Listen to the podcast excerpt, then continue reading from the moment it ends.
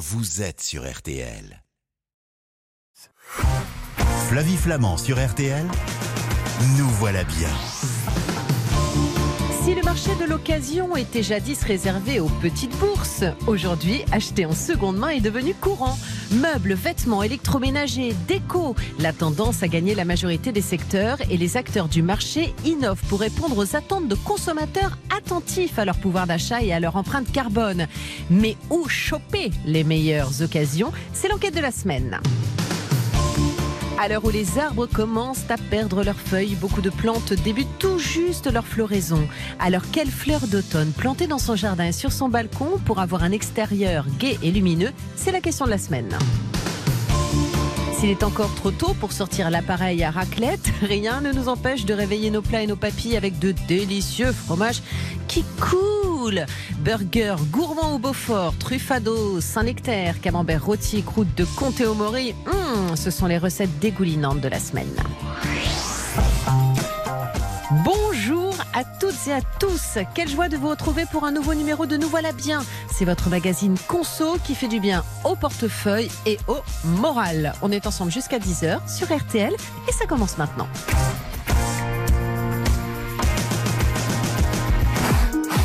Faut coffrer l'argent, y a personne qui t'aide. Gucci compagnie, Prada disparaît. Fais gaffe, tu peux vite finir sur Vinted. Sur Vinted, c'est TK du rap en ce samedi matin sur euh, RTL pour vous réveiller. Marion Simon Reynaud, bonjour. Bonjour. Soyez la bienvenue sur RTL. Vous êtes journaliste aux Échos Start. C'est la transversale jeune des échos. Ça s'adresse aux jeunes. Qu'est-ce que vous voulez que je vous dise? Euh, Je ne sais pas si je suis concernée par le sujet, mais on va dire que oui. On achète en seconde main pour faire des économies ou par souci écologique? Un peu des deux, j'ai envie de répondre parce que bah, il y a effectivement un intérêt économique derrière, puisque les choses ont a priori déjà servi, donc elles sont à un prix euh, plus bas que sur le marché du neuf. Et en même temps, ça correspond à des problématiques euh, Mhm. actuelles qui sont euh, d'essayer de répondre par sa petite contribution, on va dire, Mhm. aux enjeux du réchauffement climatique et donc ne pas produire et acheter ce qui existe déjà, Mhm. c'est déjà un acte fort. Donc voilà, c'est Les un deux- peu, les deux un motifs, peu en les fait. deux, ouais. Vous avez des chiffres à nous donner justement sur, euh, sur l'impact environnemental d'un vêtement? Alors, ça sort de la dernière étude d'Oxfam ouais, qui expliquait que le coton du jean pouvait parcourir jusqu'à 60 000 kilomètres ouais. pour un jean, c'est-à-dire une fois et demie le tour de la planète, peut-être plus parlant, ce qui est énorme. Et il y a un autre chiffre affolant selon moi, c'est que la production d'un t-shirt en coton conventionnel, donc voilà, Ouais. qu'on trouve dans un magasin, euh, on va dire, euh, lambda, nécessite une telle quantité d'eau qu'il faudrait 13 ans pour la boire, pour un être humain. Pour un t-shirt. Pour un t-shirt ou pour un Oh, jean d'ailleurs. Mais alors oui, donc du coup, effectivement, c'est quand même un acte écolo que euh, de faire du, du seconde main. Est-ce qu'il y a des marques prestigieuses de vêtements qu'on peut trouver sur les sites de seconde main? Ah oui, évidemment. euh, je faisais une recherche là ce matin même sur Vinted et on trouve du Dior, du Chanel, du Jacquemus. Ouais. C'est des choses. euh, euh, y a un Ce qu'on pourrait a priori ne pas acheter, pardon, ce qu'on pourrait euh, dans l'absolu ne pas acheter euh, en magasin, on peut l'avoir en fait en seconde main moins cher. Effectivement, c'est une des plus-values de ce, circuit-là. Vous avez il y a des des, choses qui exemples? n'existent plus. Mm. Euh, bien sûr, par exemple, euh, tous les sacs, euh, je sais pas, par exemple Chanel ou Dior, qui sont un peu collector, il est possible de les trouver sur des plateformes spécialisées telles que Vestiaire Collective, qui Mm. sont en fait des, des intermédiaires qui vont là assurer de l'authenticité de la pièce à l'acheteur Hmm. derrière pour, pour s'assurer que voilà, on n'est pas sur des contrefaçons. Voilà, il y a tout un tas d'étapes à valider avant de pouvoir euh, s'en assurer. Mais par exemple, est-ce que vous avez des exemples de, de- de prix euh, hyper intéressants que vous avez pu constater vous? Oui, c'est un exemple personnel, mais par exemple sur des chaussures euh, Docs Martens Ouais. qui vont coûter, euh, je sais pas, entre 120 et 150 euros selon les modèles. Moi, j'ai acheté une, une paire neuve dans les 70 euros et euh, je sais qu'il y en avait euh, à, à partir de 20 euros. Alors, la contrepartie, c'est qu'elles sont un peu abîmées. Hmm. Les miennes, en l'occurrence, à 70 euros, étaient neuves. C'est juste un modèle passé et il fallait être actif sur la plateforme à ce moment-là. C'est-à-dire que j'avais créé une alerte et j'avais dédié du temps à, à cette recherche. Voilà, c'est c'est moins facile que d'aller en boutique et de payer tout de suite euh, avec sa pointure, sa nouvelle paire de chaussures. Mais le gain est là. Oui, c'est ça. Et puis, euh, et puis effectivement, euh, c'est une autre façon de consommer, peut-être plus avertie, plus responsable. Mais quand on s'organise bien, euh, on y parvient. Et puis cette idée aussi que la mode, ça aujourd'hui, ça va tellement, ça passe en fait. Hein, donc ça va vite. donc acheter un modèle avec une saison de retard, c'est pas non plus quelque chose de dramatique, quoi. Et au contraire, ça nous permet parfois d'accéder à des produits qu'on n'achèterait pas lorsqu'ils sortent parce qu'ils sont évidemment moins chers. On est débité instantanément quand on achète sur des sites de seconde main ou on est débité à la réception des produits parce que ça fait peur à certains Alors sur Vinted, je vais prendre le géant euh, de, de la seconde main, en tout cas sur le vêtement on est débité effectivement tout de suite, mais le vendeur ne va recevoir la somme que lorsque l'acheteur reçoit son produit. Donc en mmh. fait, la, plateforme fait une sorte de transaction d'intermédiaire qui bloque l'argent et qui va le débloquer une fois que l'article effectivement arrive et qu'on l'a entre les mains. Donc ça, c'est un gage de sécurité. Mais est-ce que je peux aussi, euh, parce que je n'ai pas le, gage de qualité, est-ce que je peux vendre ou acheter des produits abîmés? Oui, c'est possible. Euh, alors, il faut être euh, sincère sur l'état du produit. Ce que recommandent en tout cas les grandes plateformes, mm. de ne pas hésiter à photographier les petits détails dysfonctionnels et ne pas mentir sur l'état du produit, puisque derrière, ça peut se finir effectivement en, litige, puisque la personne n'a pas le produit qu'elle attendait. En revanche, ça peut être un, un argument pour baisser les prix, pour négocier avec le vendeur. Enfin voilà, c'est pas exclu. Et puis si les pièces sont trop abîmées, il faut aussi le rappeler, on peut donner, on peut recycler. Il y a plein d'associations qui le font mmh. très bien. Euh, juste des noms de sites concernant les vêtements. Après, on passera à l'électroménager, à la déco et tout. Mais les vêtements, on a quoi? On a Vinted? On a Vinted. On a évidemment euh, Le Bon Coin, Facebook Market, qui sont des quand même euh, des, des, grosses plateformes où il peut aussi y avoir des vêtements. Et après, il y a des petits nouveaux, notamment Hommage, qui est un Vinted de français, mhm. alors qui est assez sélectionnant sur les marques, puisqu'ils ont une liste de marques qu'ils refusent, euh, justement parce qu'elles alimentent la fast fashion selon eux, et qui vont euh, donc recevoir nos vêtements, les trier, les photographier et les renvoyer à d'autres. Mhm. Et nous, on y a accès via euh, notre compte. Il y a aussi une toute nouvelle start-up qui s'appelle Moki, qui a une boutique dépôt dans le 4e arrondissement de Paris, qui va elle aussi jouer ce rôle, c'est-à-dire c'est pas à nous de prendre les photos, c'est pas à nous de faire les colis, parce que mhm. c'est très chronophage. Et donc, euh, on, va pouvoir se délester, on va dire, euh, là-dessus. Il y a aussi des vestiaires collectifs, j'en parlais tout à l'heure. Alors là, pour un portefeuille un petit peu plus garni, mhm. puisque c'est plutôt des marques euh, haut de gamme. Ou pour les enfants, par exemple, on a des Patatam, Abracadabra, on a aussi euh, la maison ABC qui est là un peu plus haut de gamme. Euh, il était plusieurs fois. Enfin voilà, en fait le, marché là aussi est en pleine explosion. Alors, on va se retrouver dans un instant parce que là, on a parlé des vêtements, on a parlé chiffon, hein, mais il y a d'autres choses aussi qu'on peut acheter en seconde main. Euh, ce sera dans la suite de Nous voilà bien. Après, on ira au jardin avec Pierre Nesman et on parlera recettes et fromage avec Bastien Petit. À tout de suite dans Nous voilà bien.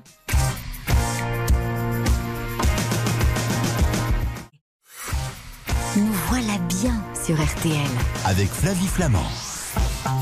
Pierre Nesman nous attend. Dans un instant, il va nous emmener au jardin pour nous montrer qu'on peut avoir aussi des fleurs à l'automne. Oui, madame, oui, monsieur. Et puis, on mettra aussi de la couleur dans nos assiettes avec les recettes de Bastien Petit. Mais pour l'heure, nous, on aime l'occasion et le second main. Et on en parle avec vous, Marion Simon Reynaud. Vous êtes rédactrice au sein de la rubrique Start des échos. La rubrique Start, c'est la transversale jeunesse. Voilà, c'est tout ça pour nous rappeler que nous sommes des vieux et que le temps passe. Néanmoins, ça concerne tout le monde le seconde main. Et euh, c'est toujours intéressant d'acheter des vêtements euh, aujourd'hui qu'on ne pourrait pas forcément se payer au moment de leur sortie. Ils ont été portés par d'autres, mais d'autres qui sont assez précautionneux pour pouvoir les mettre en vente dans des sites que vous nous avez cités il y a un instant et euh, ça permet aussi de faire un acte écolo, voilà, de ne pas, euh, euh, de ne pas gâcher et de ne pas avoir des vêtements avec trop d'empreintes carbone. Maintenant, c'est vrai que le seconde main, ça peut concerner tous les domaines. Vous citiez le Bon Coin, par exemple.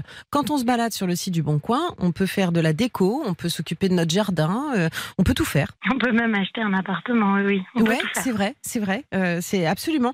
Est-ce que c'est quelque chose que vous pouvez conseiller le seconde main dans ce genre de, de domaine aussi? Oui, moi je le conseil euh, pour les meubles, par exemple. Il y a, des, il y a même des pépites. Hein. On trouve des, des meubles qui sont plus du tout produits, des, des matières qu'on ne trouve plus dans le, dans le commerce de neuf. Je pense au formica, je pense au, Mm. au, au superbe canapé euh, années 70 en velours.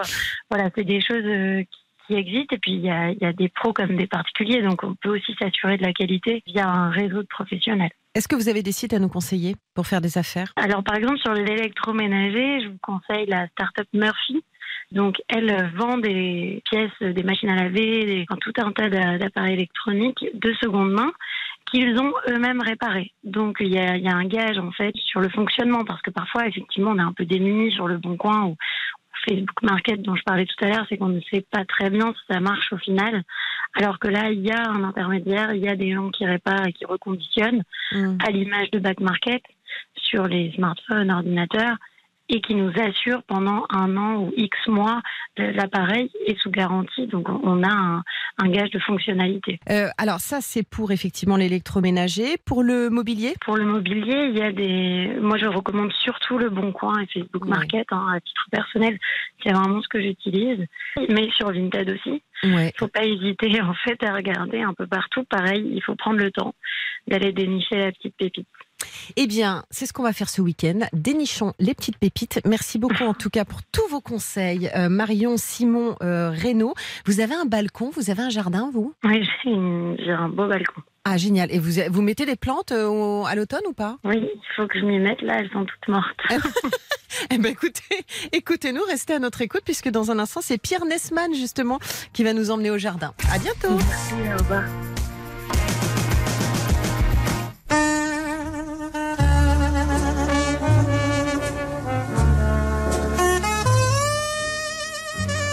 Pierre Nesman, bonjour. Bonjour Flavie. Comment allez-vous On écoute bien. Petite fleur de Sidney Béchette et ça me donne envie de vous parler comme ça. Eh bien, poursuivons. Chiche.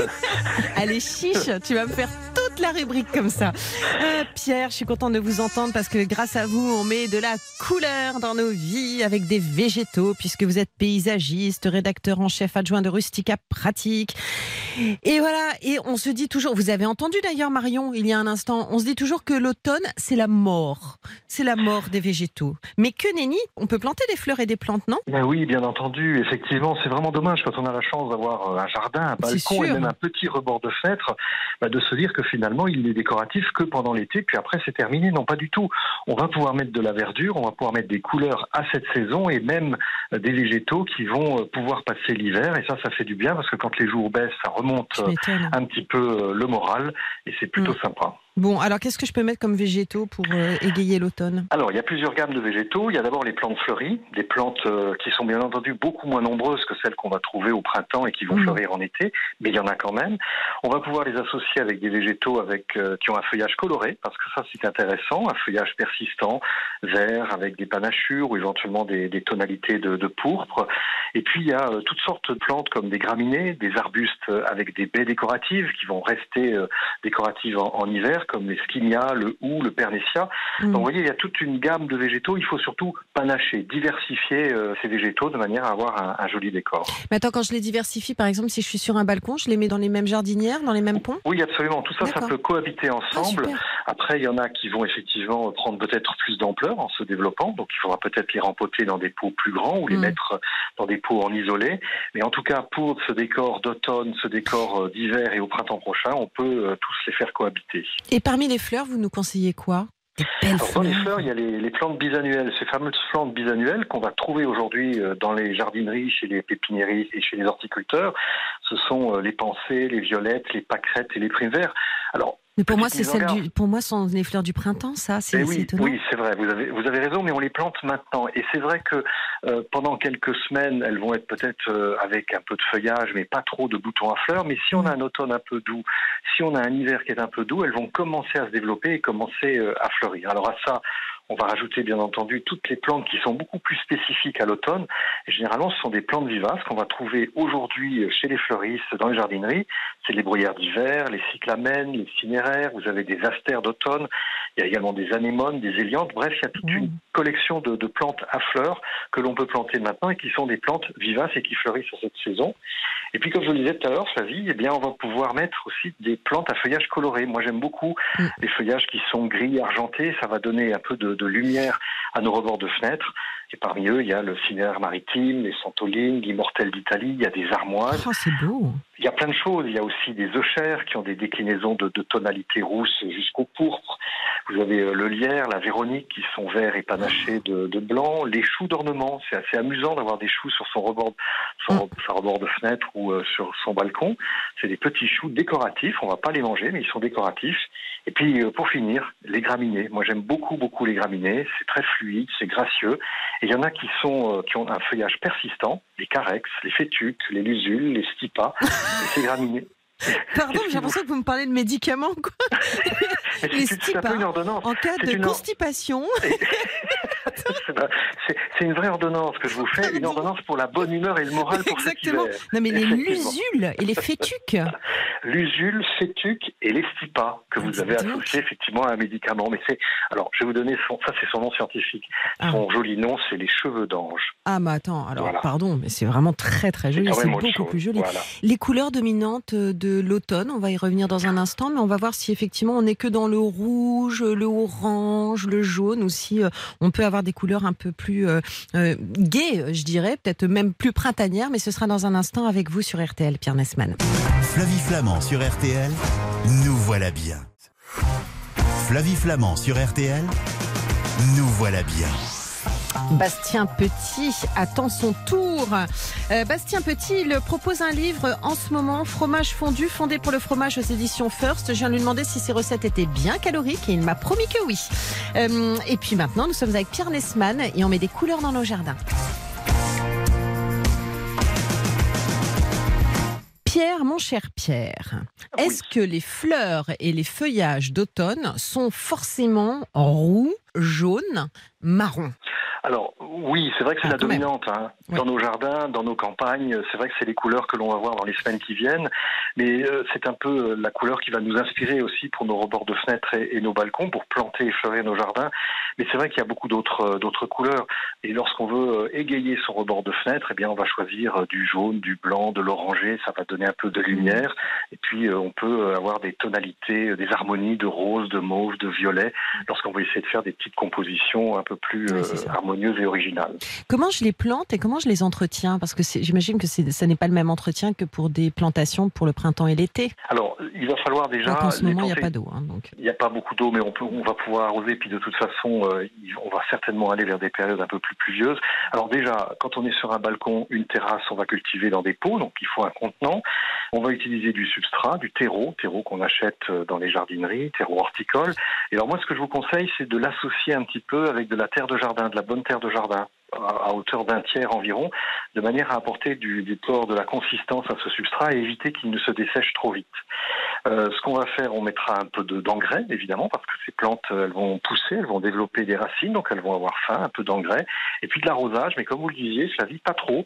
Et puis euh, ces plantes vont se développer pendant tout l'automne et pendant tout l'hiver jusqu'au printemps prochain. Mais tout ça, ça va repousser au printemps ou à l'automne prochain ou- Oui, alors au printemps, elles vont pousser. Alors évidemment, s'il fait très froid cet hiver, eh bien, ce qu'il faut faire, c'est les envelopper dans un voile d'hivernage, ou éventuellement, quand vous les avez cultivées en pot, vous les rapprochez de l'habitation de manière à les protéger des très très grands froids. Alors souvent, quand il fait froid, le feuillage euh, flétrit un petit peu, euh, il, paraît un petit peu chétif.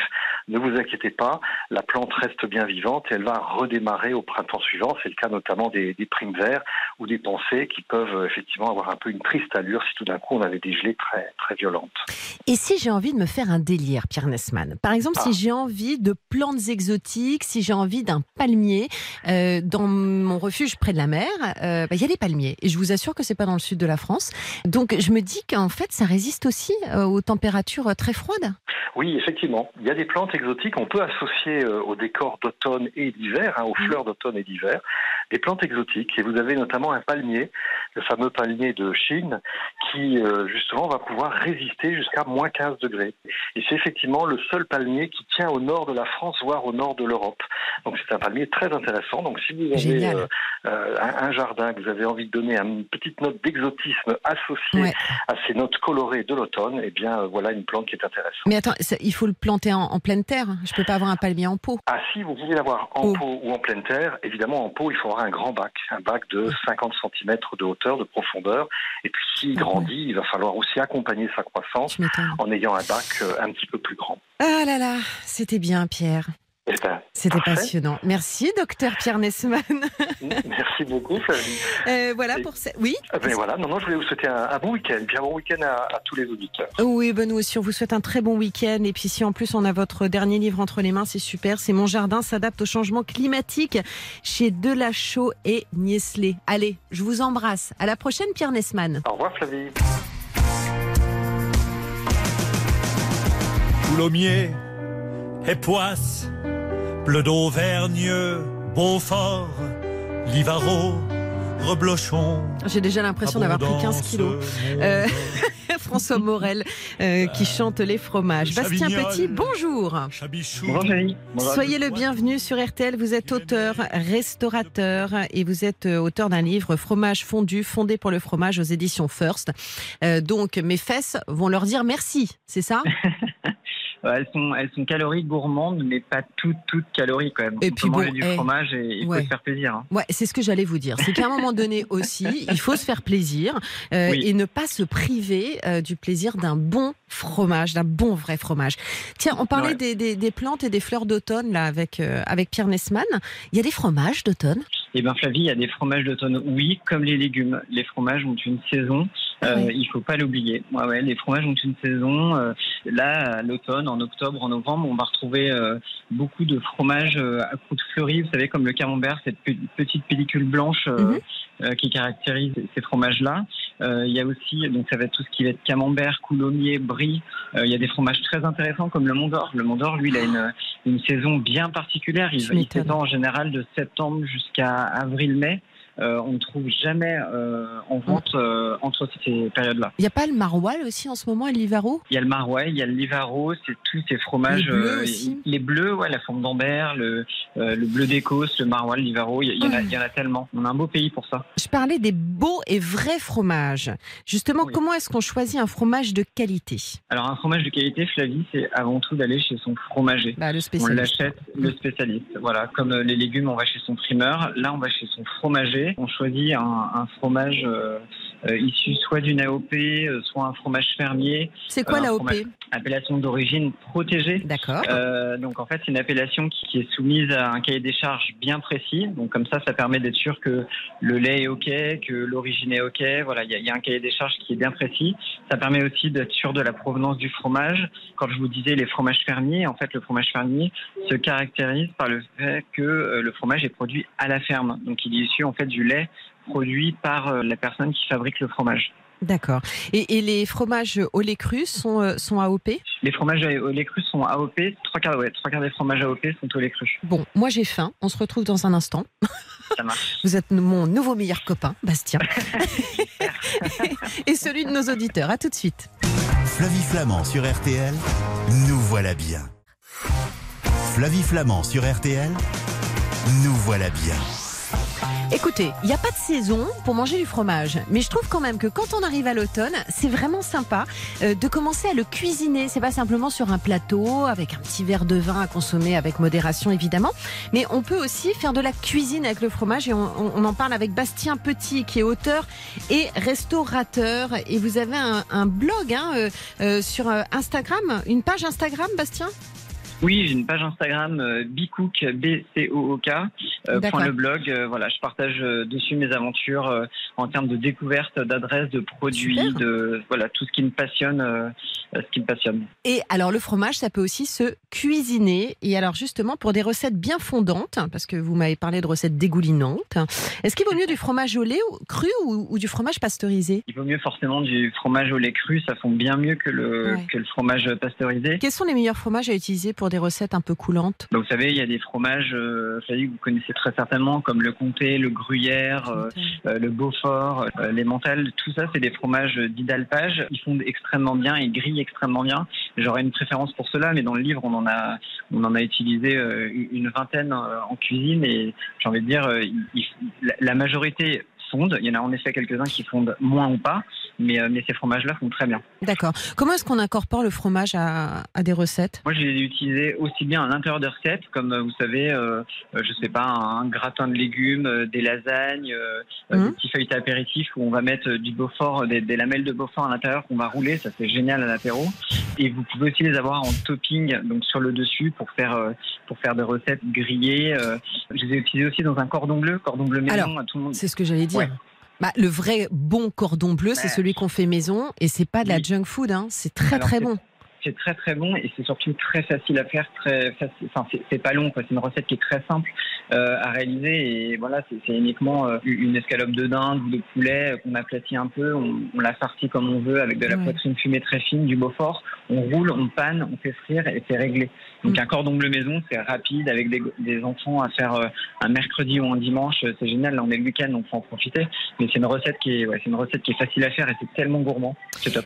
Il y a quelque chose que vous conseillez que je fais aussi, pardonnez-moi. moi aussi, je le fais. Il n'y a pas que vous, Bastien. Ce sont les champis farcis au bleu d'Auvergne. Les champis farcis au bleu d'Auvergne. Comment on fait euh, Déjà, on prend des champignons euh, qui, ont une belle tête, des, gros champignons. On ne prend pas des champignons de Paris euh, tout petits parce que sinon à farcir ce sera compliqué. Euh, on, enlève le, pied de champignon, le pied du champignon pour vraiment garder que la tête. Et après, c'est une farce qui est très gourmande. Là, j'ai mis une recette intérieure, mais on peut imaginer une recette avec des herbes fraîches, donc par exemple du persil. On y ajoute du bleu d'Auvergne, de l'ail, de la chapelure, du bacon, des échalotes. On peut aussi mettre à la limite des oignons, des oignons hachés. Enfin, on le fait Mhm. C'est des champignons en fait farcis avec une farce. Mais j'ai envie de dire, on a une recette type dans le bouquin et aux auditeurs de décliner cette recette comme ils le veulent et avec ce qu'ils ont un peu sous la main. Le cheese nan. Alors ça, c'est le pied, le cheese nan. Euh, c'est un, c'est un pain, hein, euh, un pain indien. Exactement. Euh, là, il est dans, dans, le livre, il est réalisé avec du Saint-Marcelin. Ça marche très très bien parce que du coup, ça, ça fond hyper bien et en fait, on fait sa, sa boule de, de pâte donc de cheese nan et puis on vient en fait un peu, un peu creuser le, le, le, cheese enfin la, la, boule et puis en fait on, l'a garni d'un morceau de mmh. d'un morceau de Saint-Marcelin et puis après on l'aplatit. Euh, on, aplatit sa boule avec un rouleau à pâtisserie comme pour avoir une galette.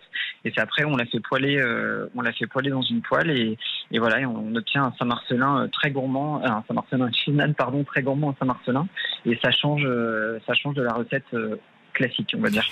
Dans les restos japonais, je prends toujours un truc que je n'ai jamais fait chez moi. Ce sont, vous savez, ces brochettes, les yakitori, euh, brochettes de bœuf avec du, du fromage. Tout à fait. Euh, mais ça, euh, Flavie, oh c'est une recette ultra simple que vous pouvez faire chez vous. Il n'y euh, a rien de, de plus compliqué. C'est, vous savez, du, euh, des tranches de carpaccio de bœuf très fines, dans laquelle on vient mettre un morceau de, de comté un peu rectangulaire, et en fait, on vient tout juste, on vient en fait rouler ce, cette tranche de carpaccio avec son morceau de comté à l'intérieur, et on l'a fait, on l'a fait poêler avec un petit peu. Alors moi, j'aime bien utiliser un peu d'huile de sésame pour garder un peu ce côté mm. japonisant, et on vient en fait la, faire poêler ces, euh, ces yakitori, ces brochettes, euh, à la poêle. Et quand elle commence à, colorer et, le fromage, le, quand le comté veut un peu s'échapper de la brochette, et eh ben là on déglace, on vient juste euh, mm. ajouter un peu de sauce soja, on déglace quelques secondes, ça caramélise un peu, et là on les sert après avec un peu de graines de sésame sur le dessus, et c'est divinement bon à l'apéro. Il paraît que vous proposez. Hein. Mais tellement Et c'est pas encore l'heure en plus, c'est ça qui est terrible. C'est qu'il va falloir que je tienne maintenant. Non, alors il y a un truc, c'est que vous proposez la poutine décadente, et je tiens à le préciser, ça n'a aucun lien avec le méchant Vladimir. Aucun lien. Euh, Poutine décadente, c'est parce qu'il fallait lui trouver un nom assez rigolo, c'est quelque chose de régressif. Euh, euh, voilà, la, poutine, ce, plat qu'on trouve au, Canada, la fameuse poutine avec ce, gros plat de frites, avec une sauce bien particulière. Alors elle est un peu voilà, dedans, il y a, il y a, il y a plein de choses. Il y a, il y a de l'échalote, il y a, il y a du ketchup. Enfin, c'est une sauce très sirupeuse, euh, caractéristique de là-bas. Et puis, en fait, elle est, euh, la, la, poutine, elle est servie euh, avec du cheddar fondu. Alors, je n'arriverai pas à le faire, mais ils appellent ça du, du schnick schnick euh, au Canada. C'est un peu comme si on avait du fromage qui faisait quick quick quand on le presse. Euh, bref, euh, du coup, c'est un, un, plat très gourmand et en effet, alors il y a, on a quelques restaurants euh, à Paris qui le font et en France, mais euh, voilà, c'est un plat de, de, de, frites avec en plus une sauce, avec en plus du cheddar. Autant dire qu'en général, oh. c'est un plat qu'on mange plutôt seul. Il y, y, en a qui font euh, burger poutine là, on est over. Euh, c'est un peu, un peu trop. Enfin, là, on va faire over la sieste aussi, hein, après ça. Hein, parce ah oui, que, bon, il faut quand même bien le préciser. Et on boit. On boit beaucoup d'eau. Euh, j'entends par là. Hein. Ça, ça, ça, donne très soif. Alors, votre, euh, votre livre, Regorge de recettes, on ne pourra pas toutes les donner euh, euh, aujourd'hui. Il y a le mac and cheese dont vous vouliez nous parler aussi. Mais le temps presse et moi, j'adorais vous écouter parler. Donc, je ne vous ai pas speedé. Mais euh, on va garder cette recette. De toute façon, on va la retrouver sur rtl.fr. Donc, votre fameux mac and cheese. Euh, ouais. Et puis il y a la truffade, il y a la tartiflette. Bon bref, il y en, y a, partout, il y en a y plein. En a tout le monde, tous et, les goûts. Ouais. ouais. Et il y en a aussi dans votre livre. Donc fromage fondu, fondé pour le fromage, c'est aux éditions First. Merci beaucoup, Bastien Petit. On s'est régalé à vous écouter. Et, et ben, j'espère euh... vous avoir donné envie. Bon, pas, pas, du tout. On est restés tous très indifférents au sujet. On file tous chez notre fromager. Euh, à la prochaine, Bastien. Merci à vous. Bon week-end. Salut. Bon week-end au revoir. à tous. À bientôt. Au revoir. Flavie Flamand sur RTL, nous voilà bien. Nous voilà bien qui touche à sa fin. Merci de nous avoir écoutés ce matin, c'était super. L'émission est à retrouver en podcast sur euh, l'appli RTL ainsi que sur tous les sites partenaires. Et puis les recettes de fromage, elles coulent, elles embaument déjà sur RTL.fr. Je vous retrouve euh, lundi dès 20h sur RTL avec Jour le magazine qui revient sur les grands moments de l'actualité et sur ceux qui la font. Et nous, on se retrouve la semaine prochaine, même heure, même endroit, même humeur. Pour nous voilà bien. Juste après les infos, c'est RTL qui continue de vous régaler. Je vous embrasse, passez un très bon week-end.